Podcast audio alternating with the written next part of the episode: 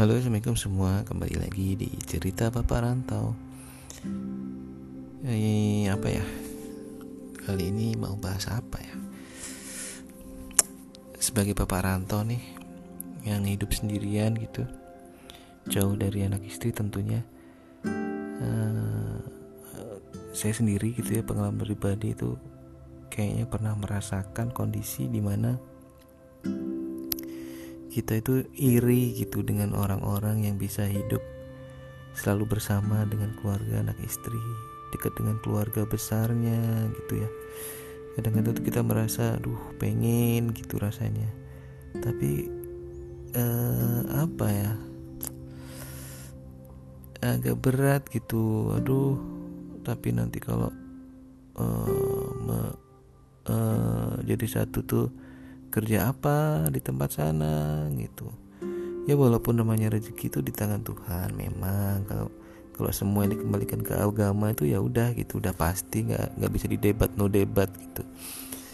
Cuman uh, ya mesti kita tuh rasional gitu sebagai manusia gitu ya. Nggak bisa apa ya semuanya ber, berpandang berpikiran tuh uh, ya udah nanti ada rezekinya. Tapi itu ya kita rasional gitu. Namanya anak-anak nanti harus sekolah uh, biaya-biaya segala macam gitu ya. Ya itu mesti dipikirin gitu. Nggak nggak bisa hanya ya udah nanti lihat nanti gitu. Kalau saya pribadi nggak bisa sih kayak gitu.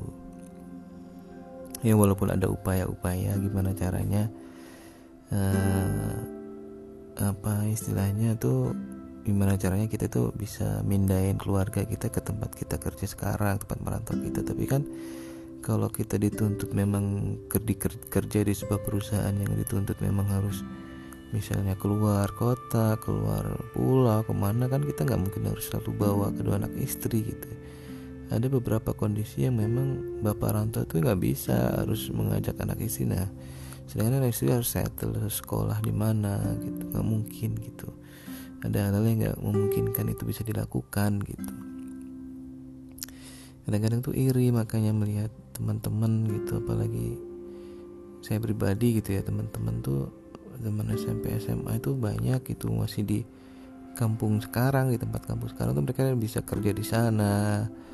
Anak istri juga kerja di anak maksudnya sorry, istri kerja di sana gitu. Di satu daerah tiap hari bisa kumpul rasanya pengen mendambakan suasana itu gitu sudah sudah rindu dengan kondisi itu gitu. Kapan ya bisa seperti itu gitu? Ya kita manusia itu hanya bisa menjalani gitu hanya bisa merencanakan.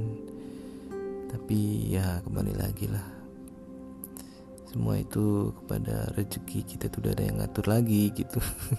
Ya kalau memang rezeki kita di perantauan seperti ini ya memang kalau itu udah garis Tuhan mau gimana? Kan?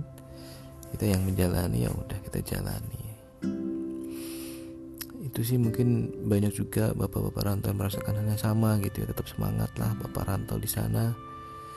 Uh, jangan tergoyahkan dengan hal-hal yang hmm, nggak hmm, baik gitu ya istilahnya lah. Tetap berjuang untuk keluarga gitu untuk anak istri Semoga selalu diberikan kesehatan bagi dengan kondisi yang seperti ini. Ya kita iri boleh, tapi jangan dengki. Kita boleh mendambakan hidup yang bersama-sama lagi gitu ya bisa boleh gitu ya gak ada yang melarang gitu cuman ya kita realistis lah dengan apa, kita jalan dengan apa yang kita hadapi sekarang gitu cuman gak ada salahnya kita merencanakan ke depan untuk kembali lagi bersama keluarga kita tetap semangat Bapak Rantau Terima kasih sudah mau dengerin. Sampai ketemu di episode selanjutnya. Salam.